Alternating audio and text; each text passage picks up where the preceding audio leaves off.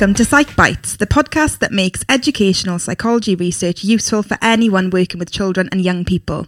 I'm Lauren Bratton, and I'm joined by my co host Laura Chapman. Hello.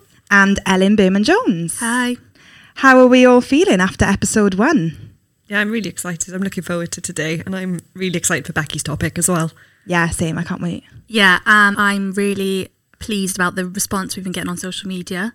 Yeah, Um, we've been loving hearing everybody's feedback and thoughts about the episode one and, and how much they enjoyed Sam's research about the dog in the classroom. Yeah, and I think the research ideas or areas that they would like us to explore has been interesting to have a look at as well. So yeah, that's really good. Yeah, definitely keep them coming. We're really interested to see what you want to hear next on, on the podcast. So, as Laura said, today we are joined by the fantastic Dr. Becky Lewis. Becky is an educational psychologist who also enjoys yoga and playing board games. Becky's professional interests are around working in EOTAS, which means education otherwise than at school. Becky is here to talk to us about her research about obsessive compulsive disorder, or OCD, in schools. Specifically, her study looked at what support secondary school staff would like from educational psychologists to be able to support young people with differences associated with OCD. So, welcome to the podcast, Becky. Hi, guys. Thanks for having me. That's okay. We're really excited. Really interesting topic for us as well to hear about. I don't know about you guys, but I don't know much about this area or I haven't worked No. with pupils, you know, in, in this area at all. So I'm really keen to to hear, you know, what you did and, and what the outcome was and what we can really take from it to, you know, share with school staff. Oh, that's great. It's, I was going to say it's going to be a really hard job to follow Sam. That podcast last week was brilliant. So I'll try my best to be as articulate as she was. Yeah, lovely Sam. She had lovely feedback, didn't she, as well? But I'm sure you'll be fantastic. So, to begin, then, I think it'd be helpful for us to get to know a little bit about what the research topic was and how you ended up going down that route to begin with. Yeah, so I sort of started it when I was a second year trainee. So a bit like Laura, I guess, at the moment, in that phase of trying to find a research topic. And at the time, I'd had sort of a couple of cases actually around OCD, which I didn't think was necessarily something we would come across that much in our mm. profession. So I did the sort of classic have a little look at some journals, some educational psychology journals, see, you know, what do we do as educational psychologists when we come across cases like this. And I didn't come across much at all. So then I went on to the good old Google Scholar just for quick research. Again, really struggled to find anything in the last 10 years. And a lot of the research out there had been done in American schools Oh, okay. as well with they call them school psychologists over there so again i didn't know how relevant it was for us so from that then i thought well here's a huge gap i didn't really anticipate how big the gap was when Yeah. i started my thesis you always want to look at a bit of a gap in the research, but this was a huge one. So, yeah, Yeah. that was a bit of a challenge in itself when I was doing the literature search. And I just thought it's, it was just so important just to have a look at it. So, not only for my own interest with the cases that I had, but also I thought, you know, maybe for other trainees or for other educational psychologists and school staff as well, thinking about how would they like to be supported? What could our role be with these pupils? Yeah, definitely. Yeah, that's really helpful because I think for me, when we think about mental health issues, sometimes it's quite easy to think, okay, that's that's not really my job in an educational psychology. That's clinical psychology, or that'll be CAMHS, you know. But obviously, although we work together with other agencies like CAMHS, the Adolescent Mental Health Service, it's an issue for for school. If there's a pupil in school who has OCD or has those, you know, kind of similar needs, then the school staff the educational psychologists you know it's really important that we understand and know how best to support so yeah i'm i'm really keen to to to hear what what you found I feel like as well it was a bit of a sign. It's like you had two cases. Yeah. it's very weird to come across that you know that in itself. So yeah, I think it was like someone was pointing you down a, a certain route. yeah What did you do then briefly? Sort of what you know what what were your your methods and you know what what did you find? First of all, I sort of was thinking, who do I want to interview? Like, who do I want to include in my research? So, first of all, I thought, well, I need to get the views of other educational psychologists just to get a bit of an overview. What are they doing? Have they come across this before? How have they worked with these pupils? And then what I also wanted to do was get the views of school staff. So, for my research, I looked at either the additional learning needs coordinators in Wales, or I also did some research in England. So they are the special educational needs coordinators. So we call them our ALNCOs or our SENCOs as the you know abbreviation.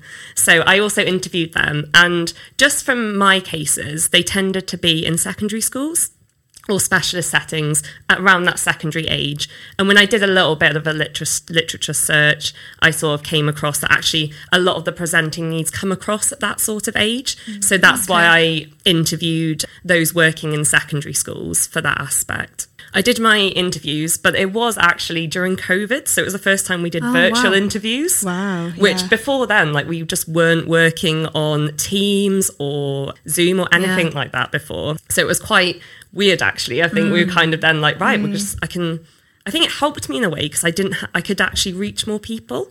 Yeah, so it was a lot yeah. easier, I think, to just to get people in for the interviews. So yeah, I just started asking them their experiences really. What I did want, one of my criteria was for them to have had at least one case working with one of these young people so they had sort of something to talk about. Yeah. And it was just really interesting. So from the educational psychologist point of view, actually a lot of the work wasn't that different to how we work with a lot of different needs. A lot of the things that came out was really about getting pupil views mm-hmm. um, in lots of different ways. One thing that they did, which I thought was really interesting, is they did sort of a map of the school and they color coded it to make them feel safe. So we call it a RAG rating, which is like red, amber, green. So red would be areas where they feel really unsafe. Okay. And okay. then green, they feel very safe, and then amber, sort of a bit in the middle. So they did things like that with the young people to gauge where they felt safe in the school.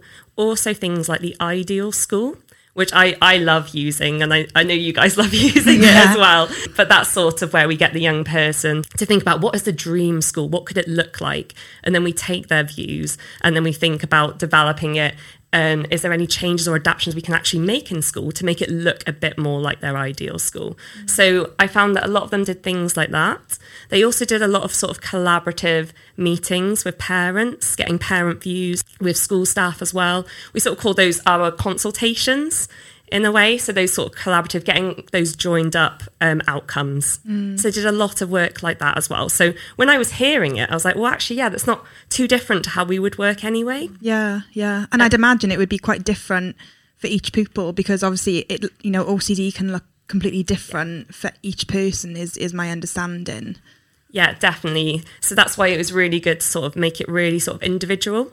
And that's where having that collaboration is so key. And that's what came out from the ALNCO interviews and from the educational psychologist interviews is if you a mental health professional is involved, such as you mentioned CAMHS earlier, didn't you? Yeah. If they are involved, having them there is so key. Mm. And sometimes then the role of us as educational psychologists is to think, okay, how can we then relate that into the school environment? Mm. So that's something the ALNCO spoke about a lot is actually when you have the educational psychologists there, they can really support with making things, you know, accessible in the school environment or think about things in that way. They also spoke about us working in a holistic way, which is kind of like seeing the bigger picture. So we're seeing not just the, the diagnosis of OCD, yeah. but we're sort of seeing the bigger picture, the bigger needs, the views of the pupil, how it looks in the school environment. So that that was something that came out. That collaboration was so key but also it came out as a barrier. So when they couldn't do that work, it was really difficult, and schools mm. found that difficult.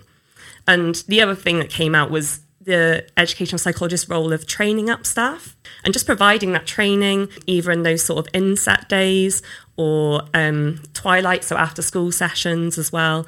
So there's a real key role for us to do mm. that because we have the school context as well.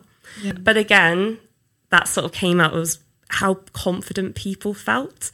You guys sort of mentioned earlier, it's not something you've come across yet.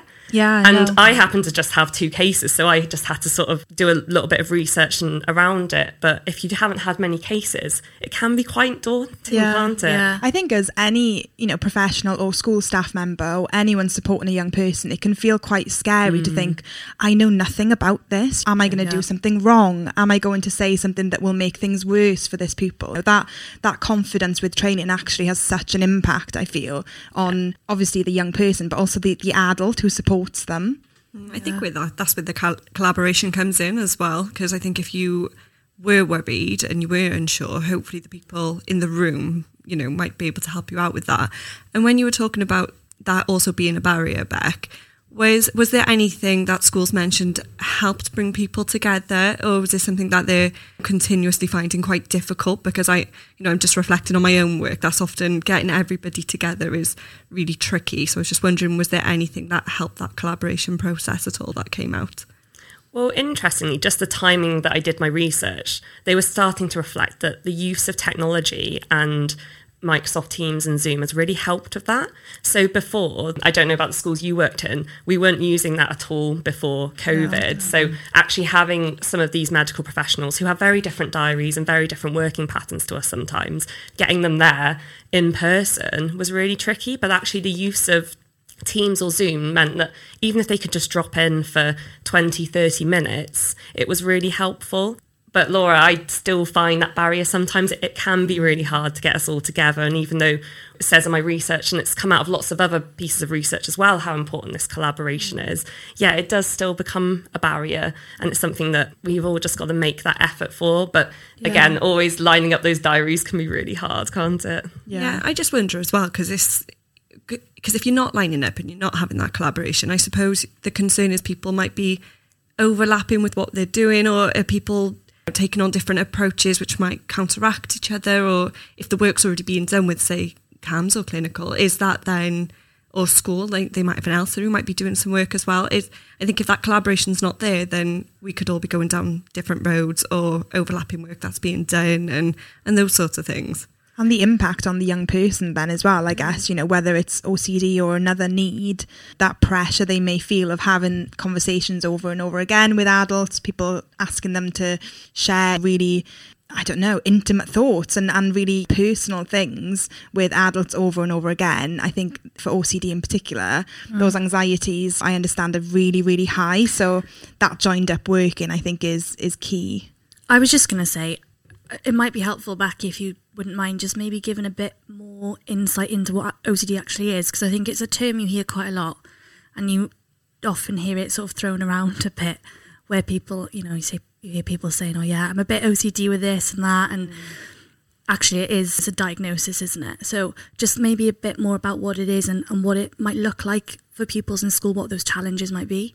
Yeah, definitely. Before I give my explanation, there are two websites out there that are just great and they will definitely give a better explanation than I could as well. So there's OCD Action and OCD UK. They're charity websites and anyone listening to this, there's some lovely resources out there and things for parents and school staff as well. Oh, just to point you in that direction, we'll link it yeah, yeah, yeah. We'll yeah. put it in the link yeah. in, the, in, the, description of this episode, definitely. Yeah. So as you sort of said, Ellen, it is a, a, diagnostic label, and it's sort of saying that we have those obsessions. So those are kind of our intrusive thoughts. To get the diagnosis, they have to be really intrusive. So we all have those intrusive thoughts, sort of day to day, but they get to the stage where they're sort of almost debilitating, and they can't move past it. Those thoughts then create anxiety and they're experiencing that high anxiety. And then to get rid of that anxiety, they perform what's called the compulsion. So these are our behaviors then that they do, and they think that if they do this behavior, then that will sort of stop that anxiety. So you know, if I clean this, then I'm not, I'm going to stop worrying about this, or I have to turn this on and off three times. And then that sort of temporarily reduces the anxiety. However, then the intrusive thoughts start again, and then they feel that they have to do that compulsion again. So that's called the, the OCD cycle, and you'll, that's what you'll sort of see everywhere. Those sort of four steps, and that's kind of how they what they use to explain it. But it's something that's happening for hours every day. Mm. So when I've worked with pupils before, they can't go to certain areas in the school because they they have to go certain routes, and they have if they okay. don't do that, they can't get to places. Mm. So yeah, there's lots of different things out there to sort of describe it. But those, again, those websites are great. They kind of explain it probably in a lot better terms than I can. No, it's really helpful because I think, like you, exactly what Ellen said, I think it's banded around the place quite a lot. Mm, and yeah, I, I know myself that is an area that I've not worked with, so I think it'd be really helpful. I think I'm going to have to visit them websites as well, to be yeah, honest. Yeah. and I'm just thinking about for pupils as well, those those compulsions or the actions that they're they're taking to try to you know help those anxieties. I guess sometimes those may be thinking about when i was in school you know everything is about what do other people think about me what are they mm. noticing? You know you want to fit in as much as possible. And I'm, I'm guessing that sometimes those compulsions may almost fit in with the routine. It could be going a different route, or sometimes it could be something that would be really noticeable to others that would be really tough, I think, for, for a young person to, to manage and have other people thinking things about you and, mm. and not understanding maybe what you're going through. Or as well, perhaps anxiety around sort of trying to suppress those compulsions in order to not look different to everybody else. Yeah, yeah. No, definitely. And that's something you see from what you've both said. And there's lots of research out there that, about the social impact of it and mm. how that can affect them in schools and the importance of supporting that for school staff. So, thinking about how they can support their well-being, mm. support friendships, and sometimes that we call it that psychoeducation. So that sort of education, I guess, around the condition. So not only to help young people themselves understand it, but also some of the other pupils as well. Okay, so Becky, what does all of this mean then? What would your take-home message be for for our listeners? So, our listeners that are educational psychologists or trainees or assistants, first of all, I'd say don't don't be afraid to take on the cases. What I found is a lot of people work in very similar ways to how they would be working, and they found that that was helpful. So, really thinking about collaboration who else is involved are there any other key professionals we need to have it might be you know as lauren you made a really good point earlier it might not be our role to necessarily do direct work with the young person, and that's okay. There might be other people that can get their views. You mentioned the emotional literacy support assistants earlier that work in schools that might be working with these pupils. So, again, they can help get their views. Thinking about having parents, a lot of the time it can present very differently at home to at school. So, having the parental views is great. And that's where maybe using that consultation approach, I think, would definitely be key. Again, thinking about how can we, you know, if there have been recommendations from medical professionals, how can we support the school staff in putting those in place? How can we make them applicable to school? Is there a role for you to do some training or some, you know, further information or psychoeducation for staff as well, or for the young person themselves and parents? So there could be a role for you there. Could I just ask, sorry, do you know you just mentioned training as well? Yeah. Would that be sort of OCD specific training that the psychology service might offer, or would it be around using things like the ideal school tool to you, you know, to get views, or would it be around anxiety? So if you were thinking about, you know, trainees or educational psychologists who were open to offer training to schools, or even for schools to know what training to seek out from their psychology services, what what would that look like? So again, I think it's what the school feel that they're lacking. If it is general confidence around OCD itself, then I would definitely recommend you know doing some training about it because there are differences with it and general anxiety. So again, we might be using similar strategies, but we might be thinking about it a bit differently as well. So I would there might be a role there, but also as you mentioned, if it is you know that they want to get the pupils' views and they want to use things like the ideal school, you know there could be a role for us there to support those strategies. So yeah, I think the training, again, as we always do, it's always quite bespoke, isn't it, to what the mm-hmm. school want or feel that they need. So sometimes that can come out of those, you know, consultations or joined up meetings as well. So sometimes it can come out of that. And I guess any of our listeners that are working in schools, so our teachers that are listening, just like your husband, Yeah. who's our number one fan apparently. Yeah. So yeah, I would say again, don't don't be worried to seek help. If you know other people are involved, to try and set up a meeting just to get that.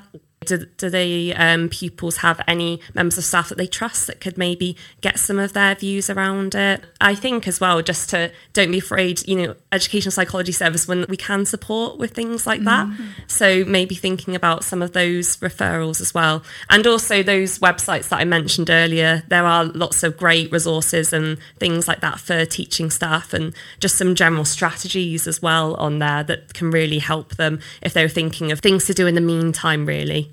As we know, the list for mental health services at the moment is really long, isn't it? And I'd just be interested to know. So, for those pupils who perhaps they are, I don't know, displaying some behaviours in school that might be a bit sort of concerning for professionals, and those children who maybe don't have a diagnosis yet, if they if they are going to get one, would those support strategies still be kind of relevant and appropriate for those pupils?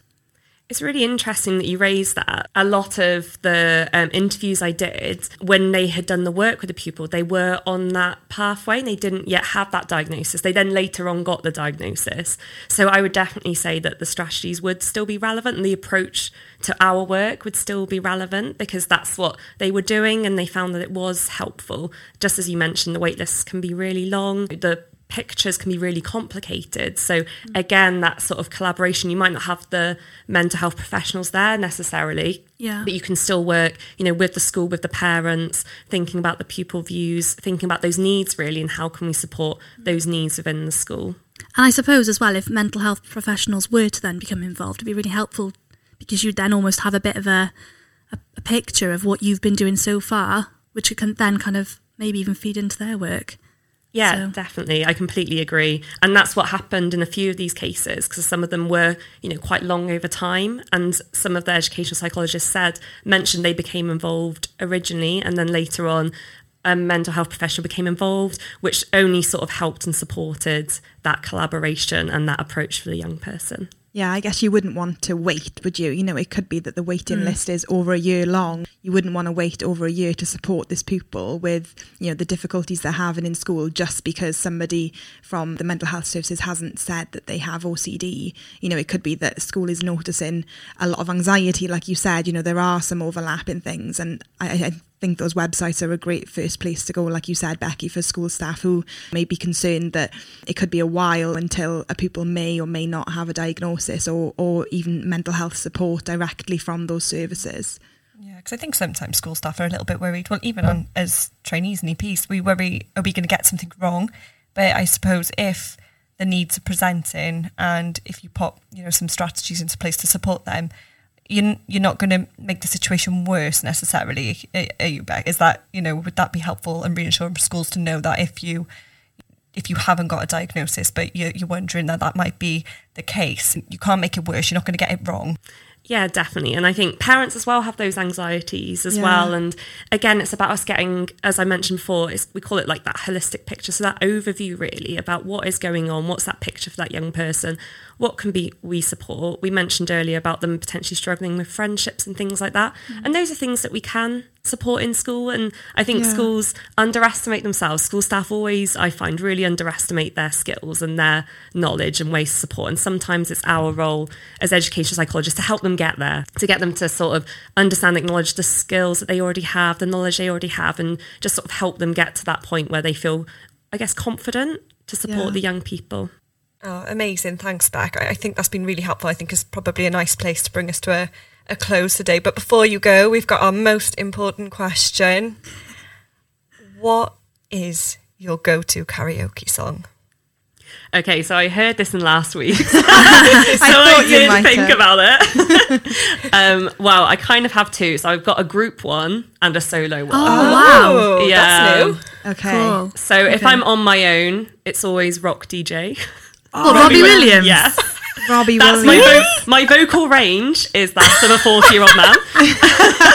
I'd love to say Beyonce. Can never get there. Oh Yeah. my god. Okay. Realistic karaoke song. I like Realistic it. karaoke song. I like it. Um, and then the group number when I'm with my Huns is obviously Blue All Rise. Oh, Oh, I love it. Again, The vocal males. range. Yeah. Yeah.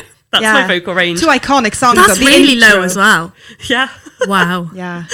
That's incredible. Those are two though. If you hear them come on, they've got quite iconic starts. So you know the the rock DJ, din din din din. You know what's coming on, and you could turn and see Becky there, ready and waiting. I can just imagine it now.